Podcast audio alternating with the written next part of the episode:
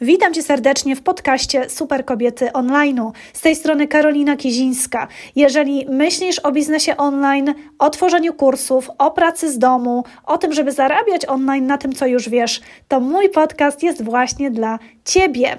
Jeżeli chcesz dowiedzieć się więcej o mnie, o tym, jak pracuję z kobietami, po to, żeby mogły budować swoje internetowe imperia, to zajrzyj na karolinakizińska.pl. Pozdrawiam Cię serdecznie. Cześć kochana super kobieto, witam Cię na moim kanale ponownie i dzisiaj temat, który jest bardzo hot, bardzo na topie i myślę, że zawsze będzie, czyli temat newslettera i o czym pisać, żeby ludzie chcieli to czytać, żeby chcieli otwierać nasze maile, no i docelowo, jeżeli akurat będzie to mail sprzedażowy, chcieli od nas coś kupić. Mam nadzieję, że już subskrybujesz kanał po więcej tego typu treści. E, moja droga, tak naprawdę e, to, co przekazujemy mailowo, musi dotyczyć w jakiś sposób naszego klienta.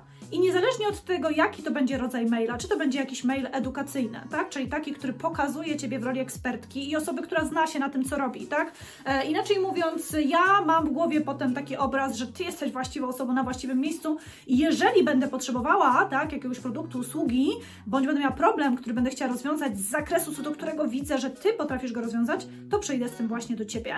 E, natomiast to, co jest bardzo ważne, to każdy z tych maili w jakiś sposób musi się do klienta odnosić. Nie ma sensu mm, myśleć o komunikacji w internecie w ogóle, w tym w naszych mailach, pod kątem tego, co ja bym chciała powiedzieć, tak? Co ja bym chciała, nie wiem, dać w tym mailu. To jest kompletnie odwrotnie postawione pytanie. Pytanie powinno brzmieć, co klient chce, żebym ja dała w tym mailu.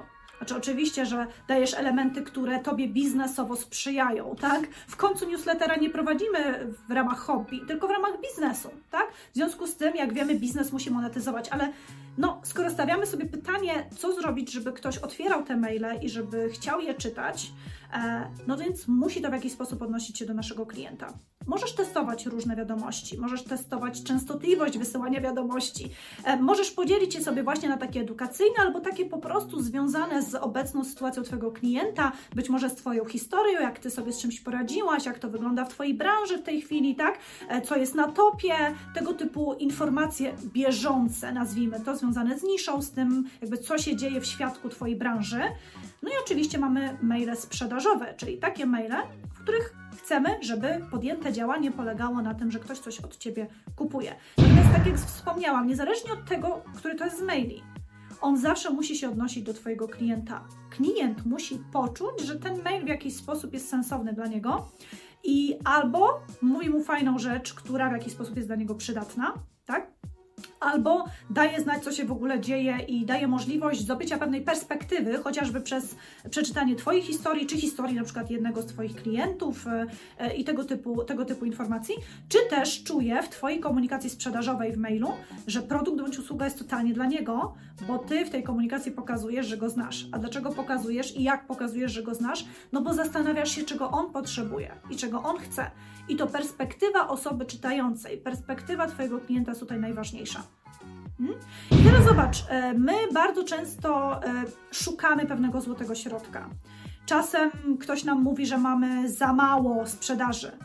To jest wtedy, kiedy boisz się, że uciekną ci wszyscy z listy mailingowej, jeżeli dasz jakiś komunikat, że coś jest u ciebie do kupienia. Z kolei czasem boimy się, że mamy za dużo treści sprzedażowych. Być może tak jest, zwłaszcza kiedy testujesz dużo różnych produktów, pomysłów na produkty, e, no i sprawdzasz, jaki jest ten odzew sprzedażowy.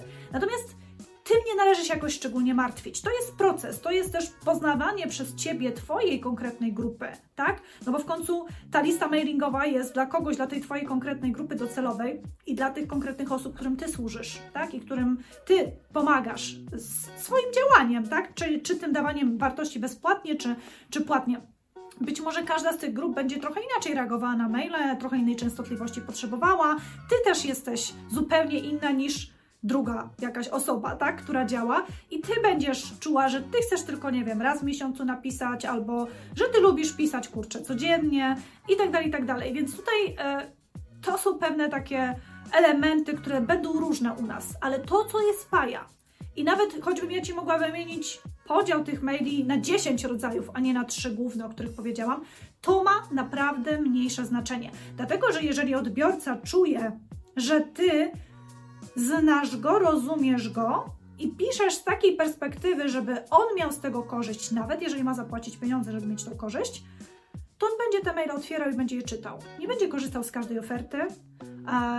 Nawet kiedy nie jest gotowy, to być może takiego maila akurat nie otworzy, ale będzie cały czas na Twojej liście mailingowej, się z niej nie wypisze, dlatego że będzie czuł, że Ty umiesz być w jego butach i zaproponować mu rozwiązania, treści, e, możliwości, które pomogą mu na jego drodze, jakakolwiek to droga by nie była, bo zawsze pomagamy na jakiejś drodze, zawsze pomagamy w jakimś procesie, zawsze jako te osoby, które dostarczają tak produkty i wiedzę online, staramy się to robić w taki sposób, żeby klient miał jasność, że to jest super sensowne dla niego, super ważne i pomoże mu w jego transformacji.